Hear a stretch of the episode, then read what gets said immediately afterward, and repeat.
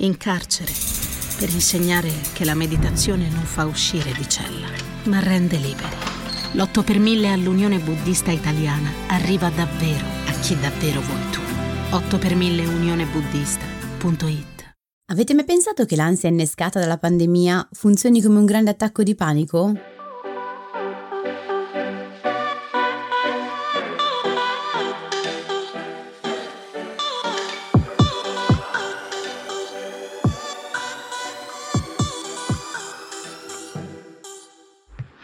Benvenuti in questo nuovo episodio di ti vu Therapy, il podcast dove usiamo le serie ti vu per capire meglio noi stessi, le nostre emozioni, le relazioni, gli impantanamenti vari. Io sono Alessia, psicologa e psicoterapeuta, e su Instagram mi trovate come iononmistresso. E io sono Giorgia, scrivo di serie ti vu e su Instagram mi trovate come Tellist, che è un blog che racconta le serie ti vu come meritano. Allora, esattamente due anni fa, in questo periodo, quindi nel marzo duemilaventi, iniziavamo il primo lockdown dovuto alla pandemia da coronavirus. Sì, e molti di noi iniziavano quindi a stilare anche una lista delle serie ti vu, ma anche dei film, dei libri e più in generale degli hobby che avrebbero potuto recuperare durante la reclusione. Poi però di lì a poco avremmo cominciato a capire che la situazione era più grave di quanto avessimo pensato, che avremmo passato in casa parecchio tempo e che le serie ti vu ci sarebbero servite più come medicine di conforto da scegliere e dosare in base ai nostri bisogni emotivi. In quel periodo molte persone avevano condiviso con noi le loro abitudini di visione e le loro preoccupazioni e hanno continuato a farlo più o meno fino a oggi. La cosa curiosa però è che nonostante abbiamo raggiunto una fase più tranquilla, almeno rispetto alla pandemia, perché poi vabbè, ci si è messa di mezzo la guerra, Guerra, eh, dove stiamo riacquistando un po' di normalità quotidiana, ci siamo accorte che invece il livello di ansia e paura di molte persone sembra essere aumentato proprio adesso. Sì, non è tanto un'ansia, cioè per individuarla non dovete pensare a un'ansia rivolta al coronavirus o alle sue conseguenze in senso stretto, quanto proprio un malessere psicologico eh, generale. Quindi sono aumentate, non so, le ansie per le malattie, sono aumentati in alcuni casi i sintomi ossessivo-compulsivi, eh, in alcuni casi gli attacchi di panico, quindi diverse forme ansiose, ma più in generale in realtà proprio amplierei la lente, sono esplosi proprio moltissimi disturbi, anche quelli su base traumatica che fino a quel momento si erano in qualche modo tenuti insieme. E eh, la questione non è poi così curiosa in realtà per chi fa il mio mestiere, perché molto spesso accade anche, non so, per quanto riguarda gli attacchi di panico, che non avvengono nel momento in cui ci troviamo nell'occhio del ciclone, quindi nel momento particolarmente stressante e stressogeno, ma nel momento post, quando sentiamo di poter tirare un sospiro di sollievo.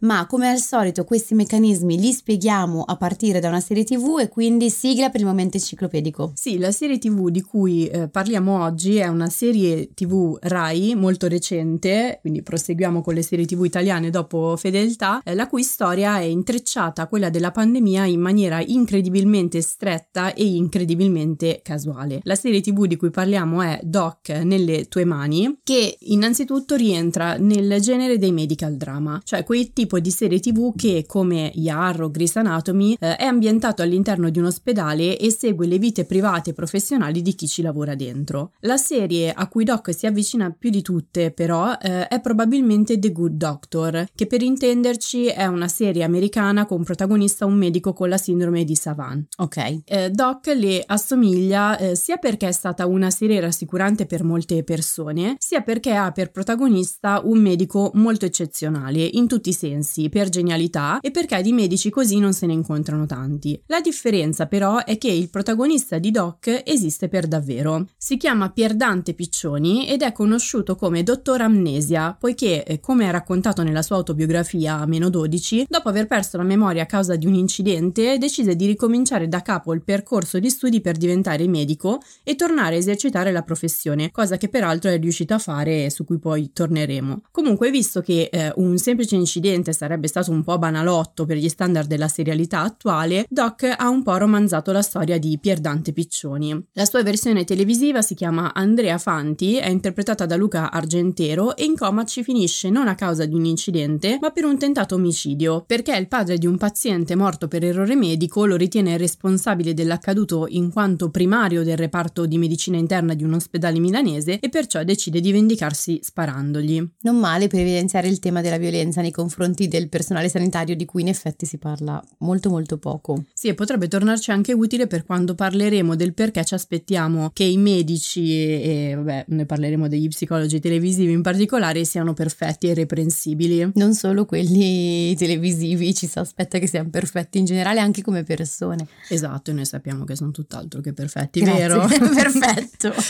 Va bene, comunque Doc inizia quando Andrea si sveglia dal coma e scopre di aver perso la memoria dei suoi ultimi dodici anni di vita, che sono, guarda caso, anche il periodo peggiore della sua vita, cioè gli anni in cui ha perso uno dei suoi due figli, ha divorziato dalla moglie e la sua disillusione nei confronti della vita ha raggiunto livelli tali da trasformarlo in un medico e in un collega per niente empatico e per niente sopportabile. Il problema però è che quando si sveglia dal coma Andrea Fanti sembra essere tornato quello che era prima eh, di tutti questi eventi, quindi estremamente ottimista, affabile, molto legato al lavoro di squadra e a un rapporto umano con i pazienti. Hai presente quando si dice proprio hai preso una botta in testa? Così. Così, esattamente. E peraltro lui è anche un prefrontale, il che lo porta a non tenersi molto per sé quello che pensa, offrendo anche un po' la parte più comica del racconto. Sì, perché in effetti poi quando ci sono, c'è questo tipo di lesioni, in molti casi, non in tutti, può esserci poi una disinibizione, insomma, quindi è, è quella parte della personalità che in qualche modo contiene un po' e ci dà un po' una regola sociale sostanzialmente. Ecco, lui fatica a contenerla. Eh, quindi Doc segue Andrea mentre, oltre ad elaborare tutte le cose che gli sono successe e a provare a costruirsi una nuova vita, decide anche di riprendere in mano il suo percorso medico, eh, che però gli viene rip- risparmiata un po' la parte di studio. Eh, lui riparte da una figura che si accosta un po' a quella degli specializzandi, eh, i quali però non sanno se il vero Andrea Fanti sia quello che si è svegliato dal coma super ottimista, ottimista, super collaborativo, o quello che li vessava in quanto primario, cinico e frustrato. Stupore. Stupore e eh, smarrimento. Nessuno si chiede mai se invece la persona cinica e frustrata sia quella vera e sia semplicemente obnubilata dagli eventi che gli sono accaduti.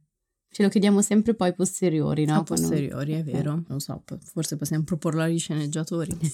Comunque, come spesso accade all'interno di questo podcast, la storia di Doc nelle tue mani non ci interessa però tanto per la trama, o almeno non subito, ma per la sua storia. Doc infatti è stata, a occhio e croce, il primo grande evento televisivo proposto dalla tivù generalista quando, verso la fine del marzo duemilaventi, gli italiani si resero conto che la pandemia era più grave di quanto sembrasse e avrebbero dovuto passare in casa un bel po' di serate. Doc ebbe un successo enorme, fu seguita da una media di sette milioni di telespettatori, eh, molto eterogenei. I più concreti attribuiscono questo grande successo al fatto che Doc, oltre a essere una serie tivù piuttosto valida, abbia avuto un buon tempismo e sia quindi capitata in un periodo in cui moltissime persone non avevano altra alternativa che stare davanti alla televisione, usandola quindi come attività aggregativa. Chi però ascolta questo podcast sa bene che un successo come quello di Doc è spiegabile anche guardando alle emozioni dei telespettatori. Doc, infatti, pur non parlando di pandemia, si intrecciò alle nostre vite raccontando storie mediche che inevitabilmente inquadravano uno stato d'animo reale. Poi, in più, eh, all'epoca si scoprì che Pierdante Piccioni era tra l'altro il primario del pronto soccorso di Codogno, che è stato sì. eh, praticamente il primo paese a finire in quarantena. Il, il cosiddetto paziente zero. Pensa esatto. Quando la realtà supera la fantasia. Esatto. Come si intrecciano. E con le sue conclusioni zuccherose, di cui molti di noi, mi ci metto anch'io, avrebbero normalmente riso con un po' di cinismo, Doc rispose al nostro bisogno di vedere i problemi della vita risolversi. E anche quando queste conclusioni non erano liete, la serie restava comunque una specie di balsamo confortevole, perché il punto qui non era tanto scansare la morte, quanto ridare una dignità alle storie delle persone che morivano e che nel reale non c'era possibile fare. Quando Doc si concluse nell'ottobre duemilaventi, promise che in una seconda stagione avrebbe certamente parlato della pandemia. Qualcuno di più scettico, e mi ci metto anch'io di nuovo tra questi, pensò a quale fosse l'utilità di occuparsi della pandemia con uno o due anni di ritardo, quando probabilmente eh, appunto la pandemia sarebbe stata già finita eh, e soprattutto quando tutte le altre serie tivù mediche, ma anche non mediche americane, l'avevano già inserita ed esaurita all'interno delle loro linee narrative. E peraltro poi spesso nei box quelle serie invece ci vengono descritte descritte abbastanza negativamente per quanto riguarda la parte della pandemia, chi non è riuscito a guardarle, chi l'ha vissuta con molta ansia. Esatto, e poi vedremo perché eh, meglio, anche perché ovviamente gli scettici si sbagliavano e io sono sempre contenta quando le serie tv mi dicono che mi stavo sbagliando, perché Doc è tornata in onda lo scorso gennaio e non solo ha mantenuto praticamente intatta la sua platea di spettatori, ma ha mantenuto anche un certo livello di interazione social, soprattutto sulle parti di trama relative alle pa- alla pandemia. Questa cosa inizialmente mi ha stupita, eh, poi però confrontandomi con Alessia ci siamo rese conto che Doc ha avuto ancora una volta un tempismo perfetto, perché nonostante la pandemia sia diventata una componente normale della nostra vita e addirittura abbiamo quasi l'impressione di esserne più o meno usciti o di starne uscendo, c'è una tendenza a parlare di morte e della paura della morte eh, quasi più forte che durante la pandemia. No, questo sicuramente, l'ansia da malattia è assolutamente cresciuta, cioè, ho scritto un articolo sul blog, trovate credo anche un post proprio su Instagram riguardo questo. La, la percezione per chi ci lavora è che sia assolutamente cresciuta. Se andiamo a guardare gli studi, ma in realtà non sono ancora aggiornatissimi su questo, ci dicono che l'ansia da malattia è cresciuta, l'ansia di malattia è cresciuta nel corso dei primi mesi, quelli del lockdown, e in realtà poi sembra essersi stabilizzata. Secondo me gli studi futuri invece ci diranno che è cresciuta ancora negli ultimi mesi, ma ancora ovviamente non sono aggiornate le ricerche. Beh, noi come riferimento abbiamo il nostro piccolo eh, nucleo di domande che ci sono arrivate su Instagram, ma anche le ultime sedute con eh, i gruppi di, di T V Therapy, di terapia di gruppo fatta con le serie tv, eh, che avevano come costante la paura della morte, eh, anche se esplicitamente non si parlava di pandemia. La pandemia ha fatto da innesco, di fatto. Adesso mh, capiamo un attimino meglio in quale fase siamo, no? Di, eh, di questa pandemia, in quale, fa- in quale fase storica siamo. Siamo in una fase in cui ci sta un po' la frase, noi psicologi l'avevamo detto, frase che io detesto, lo ammetto, non mi piace quando la gente mi dice, o oh, oh, quindi io di solito non la utilizzo, dire lo avevo detto, però lo sottolineo appunto non tanto per fare quella che se la mena, quanto eh, con rabbia, perché sapendolo sin dall'inizio sarebbe stato importante prepararsi e preparare il sistema sanitario ad accogliere un'emergenza che non riguarda solo la salute fisica, ma anche quella mentale. Evito di proseguire in, que- in questa arringa, che avrebbe anche tutta una serie di motivazioni anche proprio se non umane, almeno economiche, sulle conseguenze di questo, e passo quindi a spiegare quello che eh, sembra stia accadendo in questo periodo da un punto di vista psicologico. Allora, come abbiamo accennato, stiamo assistendo ad un boom di patologie e malesseri psicologici. Tipo una nuova ondata, potremmo dire. Sì, praticamente si abbassa l'ondata, ma questo, ripeto, lo avevamo detto, si abbassa l'ondata e anche l'emergenza sanitaria per quanto concerne coronavirus, ma anche altre patologie che non trovavano cura o comunque cura immediata a causa del fatto che il sistema sanitario fosse sobbarcato in qualche modo, e abbiamo però un'emergenza che sicuramente è psicologica, no, non può essere sottovalutato. Quindi si va dalle persone che vivono la cosiddetta Covid fatigue, che è mh, sostanzialmente una grossa stanchezza, ma molto molto forte, quasi una sorta di esaurimento eh, legato eh, al coronavirus, che nella maggior parte dei casi sarà in realtà un disturbo passeggero, quello che si chiama disturbo dell'adattamento. Quindi arriva la situazione attuale, facciamo fatica ad adattarci, sì, ad adattarci ad essa, eh, ci crea, ci generano stress, ma poi gradualmente troviamo delle risorse per farvi fronte. Passiamo però dalla Covid fatica a persone che invece hanno vere e proprie forme sintomatologiche, quindi diagnosi proprio da, da D S M, da manuale dei disturbi mentali, quindi attacchi di panico, ansia di malattia, stati depressivi, per non parlare poi di tutta quell'esplosione di sintomi legati a disturbi di personalità che in qualche modo erano di persone che ovviamente avevano già prima una, se non una diagnosi, comunque un funzionamento di quel tipo, ma erano riuscite a tenersi insieme. E perlomeno io sto assistendo ad un'esplosione di tutta una serie di traumi pregressi che sino a quel momento non avevano trovato modo di esprimersi, ma forse avevano trovato in realtà modo di mh, adattarsi alla realtà. Quindi eh, molte persone che erano riuscite sino a questo momento a tenersi in piedi sembrano in realtà crollare. Emergono davvero traumi cui erano riuscite in qualche modo a far fronte sino a questo momento e che, per quanto dolorosi, non sembravano influire molto sulla vita quotidiana.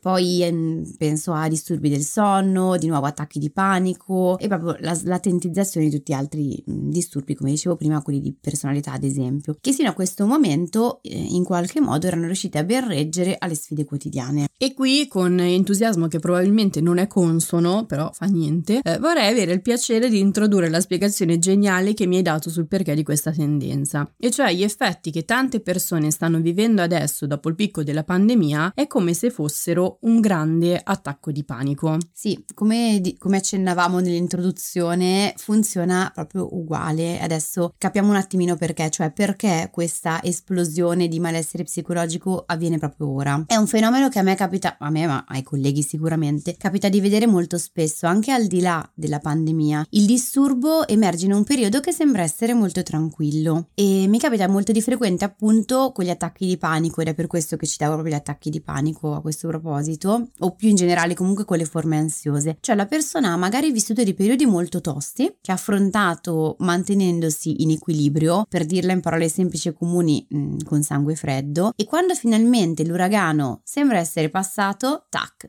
arriva il panico, e quindi le persone iniziano a dire: ma non capisco il perché, cioè proprio adesso che dovrei essere tranquillo esplode sta roba. Ecco, non dimentichiamo mai che l'ansia che funzione ha? Quella di portare un messaggio. Quindi certo, quando si mette a trillare eh, ci infastidisce, ma quel fastidio ci dice che dobbiamo dimenticarci, eh, cioè che ci stiamo dimenticando di una parte di noi, e che se andassimo avanti così tranquilli, semplicemente quella parte lì, quella che ha avuto paura, quella che è stata stressata, quella che merita adesso un pochino di riposo, rischiamo di lasciarcela indietro, o per quanto riguarda traumi più profondi ovviamente parti più pregresse. Me la sto immaginando tipo come, sai, quei personaggi di, di quella serie TV Esplorando il corpo umano, è una roba del che genere, che porta una busta con un messaggio. Eh, vabbè, sì, basta, è una roba chiudiamo. Del genere. Ma io infatti nei, quando nei post anche di Instagram eccetera ne parlo, l'avevo proprio fatto disegnare da una, da una persona che faceva grafica. È vero, è vero, questo, questa forma qua.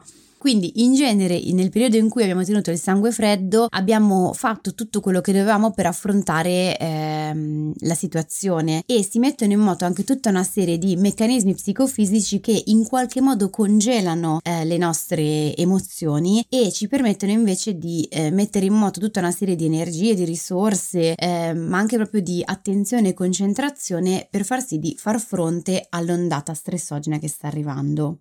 Che, che non è un pochino come quando dicono che se uno squalo ti stacca un braccio tu non senti il dolore fino a quando non ti sei messo in salvo? È esattamente lo okay. stesso meccanismo, che si chiama freezing o in alcuni casi shutdown, cioè quando le persone, ma anche gli animali, sembrano fingersi morte. Ci sono delle immagini stupende in realtà su YouTube, potete cercare, penso proprio scrivendo shutdown, ehm, non so, di cervi, animali tendenzialmente che mh, sono predati, ecco, che sembrano morti, magari non so, trasportati da, da un leone o da una iena eccetera, e paiono morti, vengono anche morsicati in quel momento lì, sembrano morti, dopodiché il predatore si distrae peraltro e l- il predato si dà alla fuga, e lo shutdown è proprio questa cosa qui, cioè congelarsi, non si sente manco il dolore, appunto per una serie di meccanismi psicofisici, dopodiché scappo. Nel magnifico libro, uno dei miei preferiti, Perché alle zebre non viene l'ulcera, questa cosa viene spiegata magistralmente. È un po' datato, quindi alcune cose poi andrebbero aggiornate, però questa cosa viene proprio spiegata magistralmente. Quindi quando finalmente possiamo rilassarci, che cosa accade? Che viene fuori tutta la stanchezza, nel caso dell'antilope o quello che è, insomma, anche il dolore fisico, e vengono fuori a molla tutte le emozioni che sino a quel momento abbiamo premuto dentro. E sono sicura che in realtà l'abbiamo provato un po' tutti anche pre-pandemia, seppur magari in maniera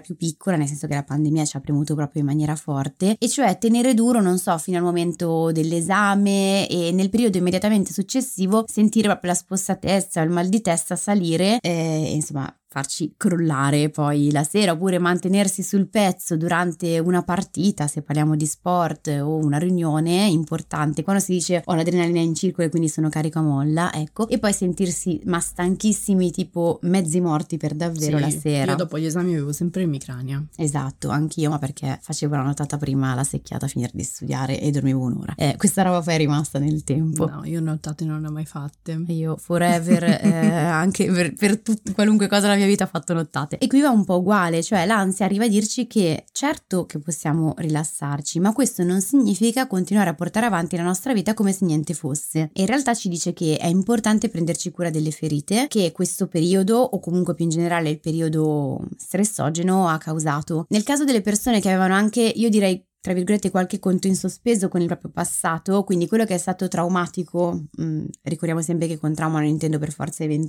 grossi, comunque qualcosa che in qualche modo è stato per noi traumatico, ecco l'ansia dice anche questo, cioè se ne approfitta praticamente. È un episodio in cui l'ansia è un po' antagonista di Esplorando il corpo umano. Ah, ecco, ma in realtà no, perché in realtà no, poi ci si difende, poverina, io la vedo sempre come un personaggio. No.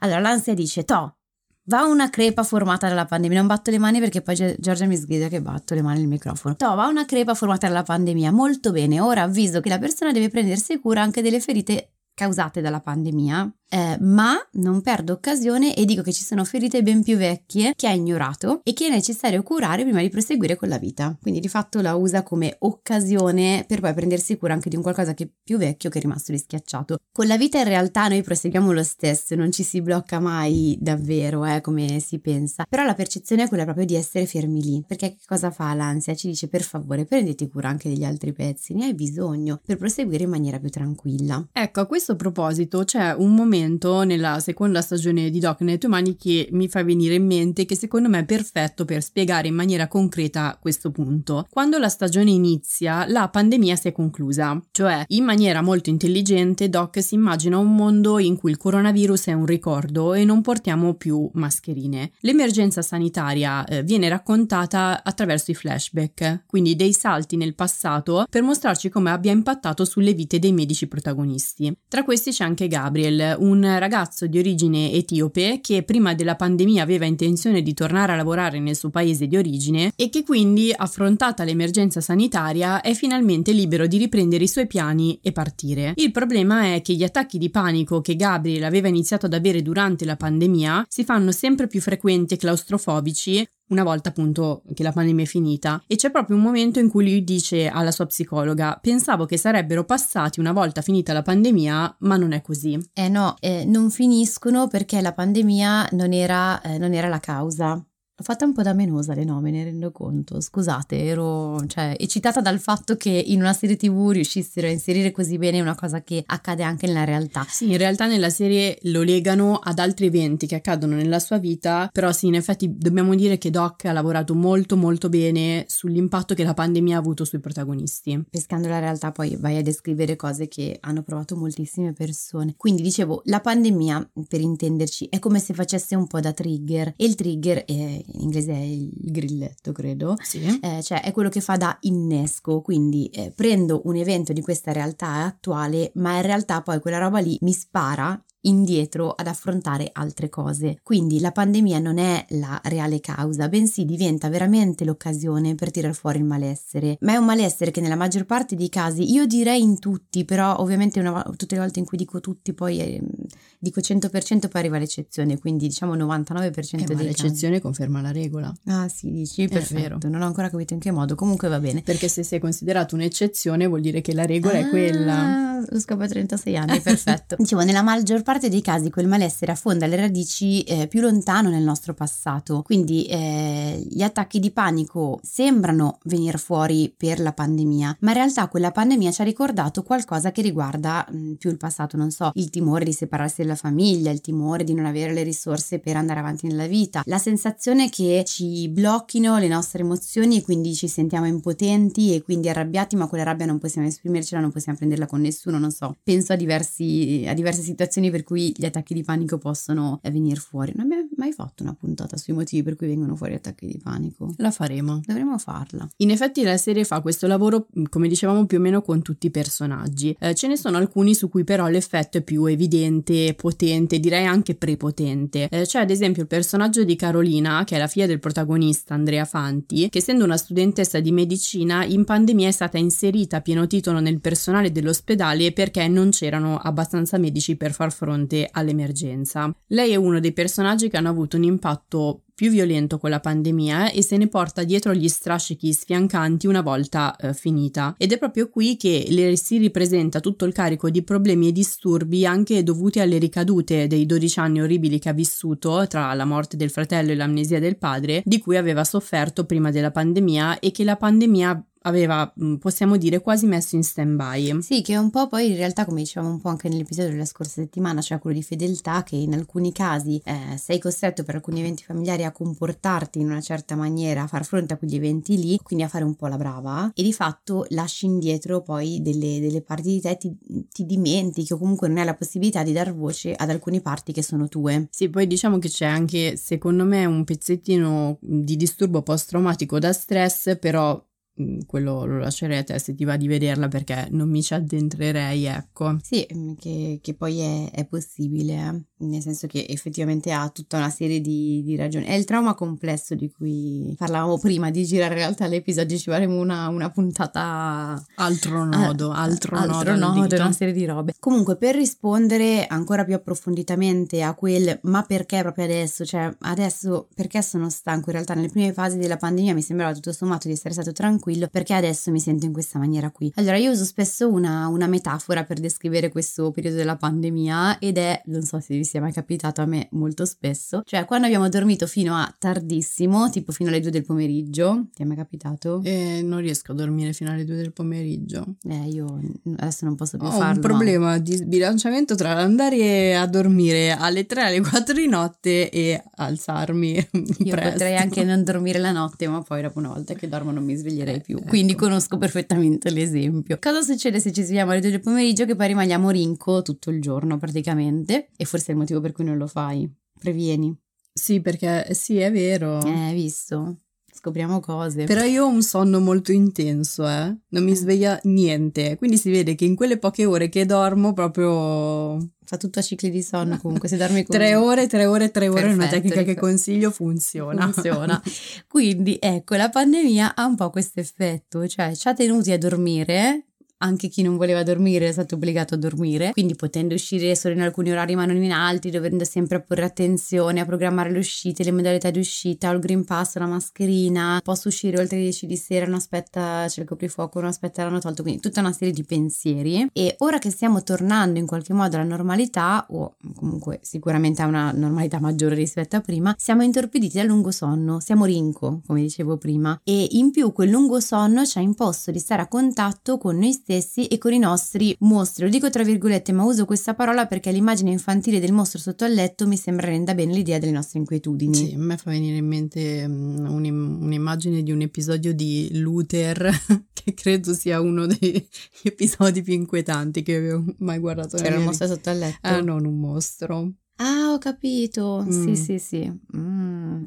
Sì, un serial killer. Sì, esatto, mamma mia che angoscia. Io per fortuna che sotto al letto c'ho, io c'ho il letto contenitore, quindi sotto al letto c'ho... Perfetto. Vedi? Quindi è un po' come se in questa fase fossimo in una ricaduta eh, in una malattia. Cioè, non, quando facciamo una ricaduta non abbiamo le stesse forze che abbiamo per affrontare la prima fase della malattia, quindi non abbiamo le stesse forze che avevamo all'inizio, siamo più deboli, in qualche modo più vulnerabili. È come se fossimo in ginocchio, arriva uno, ci dà una pedata e siamo di nuovo per terra, cioè la terza volta che ti rialzi sei, stai male. Ecco, questo è forse anche il motivo per cui sembra quasi, ma è una mia impressione, che le serie tv che parlano di coronavirus e più in generale di pandemie allegoriche siano quasi più digeribili adesso che un anno fa. Mi spiego meglio. Quando la stagione televisiva ripartì nell'autunno del duemilaventi, poco prima della seconda ondata della pandemia, molte serie tv americane, quelle generaliste soprattutto, si affrettarono a inserire il coronavirus nelle proprie linee narrative, perché pensavano che altrimenti il pubblico non si sarebbe sentito coinvolto. Pochissime di queste serie riuscirono però a farlo in una maniera che non fosse goffa e sconnessa. Diciamo che l'hanno fatto, lo fecero mh, tipo come dire, ok, abbiamo timbrato il cartellino, l'obbligo di parlare di, di pandemia, adesso passiamo ad altro, senza considerare poi che tantissime persone preferivano le serie tv che avevano deciso di non parlare di pandemia perché all'epoca sentivano il bisogno di evasione. Adesso sembra invece che inserire il coronavirus nelle serie tv sia più digeribile per il pubblico, e anzi tante serie tv che sono tornate già a una vita normalissima senza più fare riferimento alla pandemia creano una sensazione straniante, surreale. Questo accade probabilmente perché, leggevo in alcuni articoli, è È proprio adesso che la convivenza con la pandemia è entrata nella nostra normalità e soprattutto adesso abbiamo una visione più chiara di quello che è accaduto e degli effetti che ha avuto. Perciò possiamo anche raccontare storie più complete, meno sconclusionate. Qualcuno faceva il paragone con la seconda guerra mondiale. Possiamo quasi raccontarla meglio adesso perché non ci siamo più in mezzo, benché gli effetti facciano parte della nostra storia personale e collettiva. Sì, ha molto senso tra l'altro questa cosa.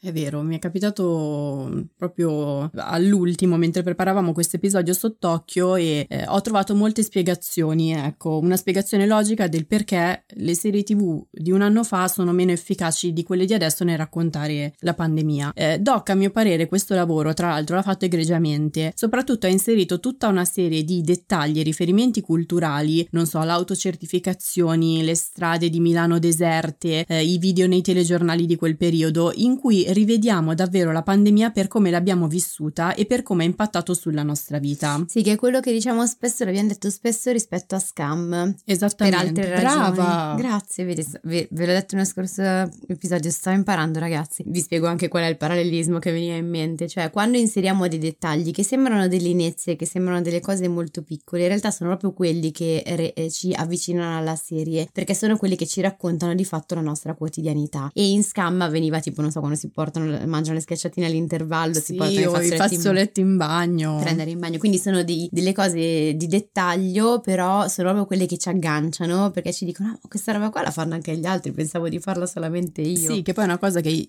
purtroppo le serie tv fanno poco, perché sembra che gli sceneggiatori guardino tanto ai riferimenti esterni senza guardare alla vita che hanno vissuto loro, che invece, come dicevamo nell'episodio di Sex and the City settimana scorsa, spessissimo, quasi sempre nelle serie tv americane non c'è niente che non sia davvero accaduto agli sceneggiatori e poi vabbè loro ci costruiscono sopra i loro mondi. E a proposito del, di Sex and the City, mi viene in mente anche un altro ottimo esempio, che è il revival And Just Like That, che si immagina una New York leggerissima e completamente uscita dalla pandemia, ma non dimentica completamente l'evento, tant'è che gli effetti si notano sulle vite dei personaggi, si rompono amicizie, si rivalutano relazioni, Miranda si porta dietro una tendenza all'alcolismo e un malessere emersi proprio durante il lockdown, addirittura l'infausta e notoria ciclette di mister Big è lì in quanto abitudine pandemica che lui aveva iniziato appunto per passare il tempo in lockdown. Sì, sono, sono comunque sono questi qua gli eventi che poi di fatto permettono alla T V Therapy o comunque alle serie T V di entrare a far parte di una terapia, perché quei dettagli sono quelli a cui eh, magari apparentemente diamo meno peso, ma sono proprio quelli che ci agganciano e ci fanno sentire che quel, perso- cioè, quel personaggio di fatto ci risuona dentro. Sì, e le serie tv che un anno fa non inserivano assolutamente la pandemia e quindi ci sembravano perfette per distrarci per almeno qualche ora, oggi ci sembrano invece stranissime rispetto a quelle che decidono di inserire gli effetti della pandemia al loro interno. Esatto, e a questo proposito allora siamo giunti verso la fine dell'episodio, la- nel momento in cui normalmente vi eh, proponiamo delle serie tv simili. Eh, questa volta abbiamo avuto ampissima difficoltà a trovarle e ci siamo rese conto del perché. Perché nella nostra idea, cioè quando abbiamo pensato alle serie da proporvi, abbiamo pensato a delle serie che in qualche modo potessero aiutare anche, no? Non solo come Doc a raccontare questa fase in cui tutto lo stress, l'ansia viene fuori, ma anche aiutassero un pochino a contenere quelle ansie lì e quindi a trov- ad essere in qualche modo terapeutiche. E non, non sapevamo che cosa proporvi, perché? Perché in realtà ognuno di noi ha la propria modalità per affrontare il periodo mh, post, diciamo post trauma, post pandemia, quindi il periodo in cui vengono fuori le ansie. Quindi vi diamo qualche sassolino, qualche idea e poi ognuno di noi, di voi però deve poi modellarla su, su se stesso, quindi po- anche andando a rivedere i nostri, a riascoltare i nostri vecchi episodi potete ro- trovare qualche spunto, quindi potete, potreste andare a rivedere delle serie tv per esempio che avete già visto magari anche milioni di volte, e questo in quale maniera aiuta? Aiuta perché eh, rivedere più volte una stessa serie serie, per alcuni, non per tutti, ad esempio io non, non riesco quasi mai a rivedere cose che, mm. che ho già visto. Eh, per alcune persone eh, che funzione ha? Quella di eh, far sentire di avere una padronanza, quindi a differenza di ciò che accade nella realtà in cui non so mai come le cose andranno a finire, e penso alla pandemia ma in realtà anche in questo contesto che è più eh, di guerra, andare a rivedere qualcosa che ho già visto mi dà l'idea di avere una padronanza, di sapere già come le cose vadano a finire, a differenza di ciò che avviene nella realtà. Oppure possiamo pensare a delle serie tv fantasy o alle serie tv, non so, eh, oppure quelle tipo dei supereroi, eh, quelle della Marvel ad esempio, no? Dove eh, sembra che ci sia un qualcuno che, avendo dei superpoteri, quindi virando sull'onnipotenza, in realtà permette di affrontare delle, delle situazioni che sono problematiche, e quindi ci conferisce tutto un, un potere, una capacità di far fronte alle situazioni, delle risorse che in quel momento lì sentiamo di non avere. O ancora tutti i medical um, drama, esatto, i medical drama eh, o tutte quelle serie tv che hanno una, una struttura procedurale, perfetto, per cui non so, appunto i medical, ma anche alcuni polizieschi, polizieschi e crime, per cui tutte quelle serie tv che hanno una struttura tendenzialmente molto simile, per cui c'è un caso, qualcosa da risolvere, e c'è qualcuno che grazie alle proprie capacità poi le risolverà. Non sappiamo bene come, non sappiamo bene in quale momento, ma sappiamo comunque che tendenzialmente questo sarà il modo in cui andrà a finire l'episodio. Sì, che è il motivo poi per cui Doc ha avuto grande successo durante la pandemia. Esatto, ci ridà anche qui un senso di padronanza e quel andrà tutto bene che spesso ci siamo ripetuti all'inizio della, della pandemia, ma che eh, nella realtà spesso viene poi intaccato dalla nostra naturale disillusione. Infatti ne, nelle puntate di Doc della seconda stagione ci sono anche, dimenticavo, i cartelli con scritto andrà tutto bene. La cosa che colpisce di più è guardarla sapendo che effettivamente non è andato tutto bene. Sì, eh, o che comunque magari invece nel piccolo alcune cose invece sono andate bene, no? Magari alcune cose sono state meno catastrofiche di quello che pensavamo. Cioè, quanto vorremmo anche in questo momento più di guerra, appunto, che qualcuno ci dicesse guarda che col cartello andrà tutto bene, vai tranquillo che è così. Cioè, non ti preoccupare, qualunque cosa accada poi andrà tutto bene. Ovviamente pensando alla nostra realtà, perché se pensiamo a quella di chi è sotto le bombe in questo momento, ovviamente non ovviamente possiamo fare no. lo stesso discorso, eh? Cioè prendiamola sempre nel nostro piccolo. Ecco, questa è la funzione di alcune serie tv. Ce ne vengono in mente altre che possono essere guardate e dare tranquillità?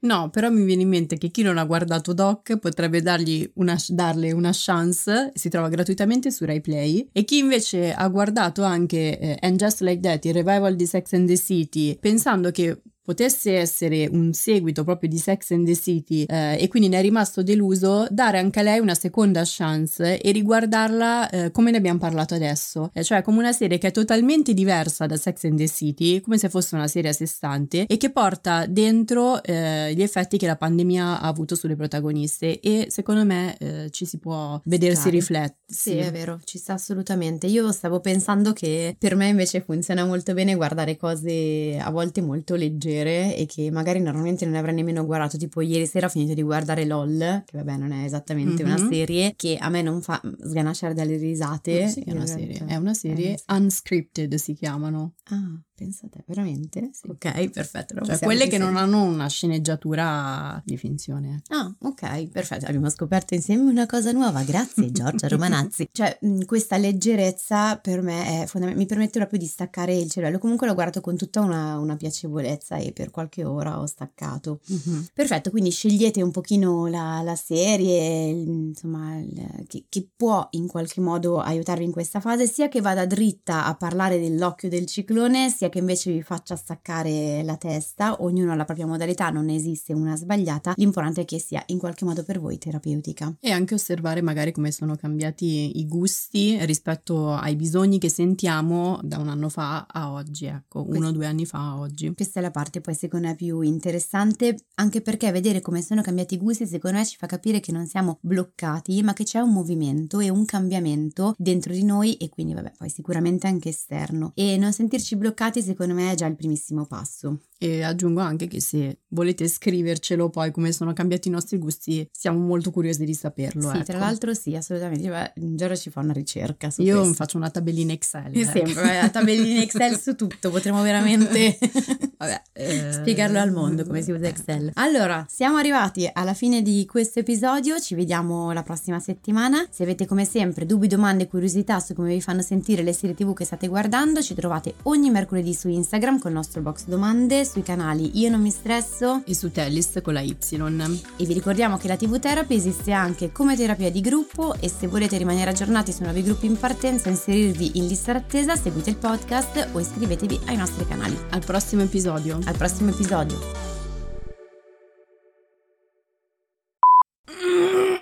Questa era la sigla. Non puoi respirare nel microfono. Ma è Luca. Che sembra la tua gatta. Infatti amica di aria lei. Ah, è vero. Sono amiche di cassetta. Qua sintomi ossessivissimi aumentati anche lei. Ma porca miseria. Cosa fa la motocross? Ma la benzina costa, cosa fa avanti dietro questo qui? Non se ne rende conto. Si vede che gliela pagano. Ah. Sul fondo del mare per salvare una tartaruga centenaria e poi su tra le onde in tempesta per salvare una bambina appena nata. L'otto per mille all'Unione Buddista Italiana arriva davvero a chi davvero vuoi tu.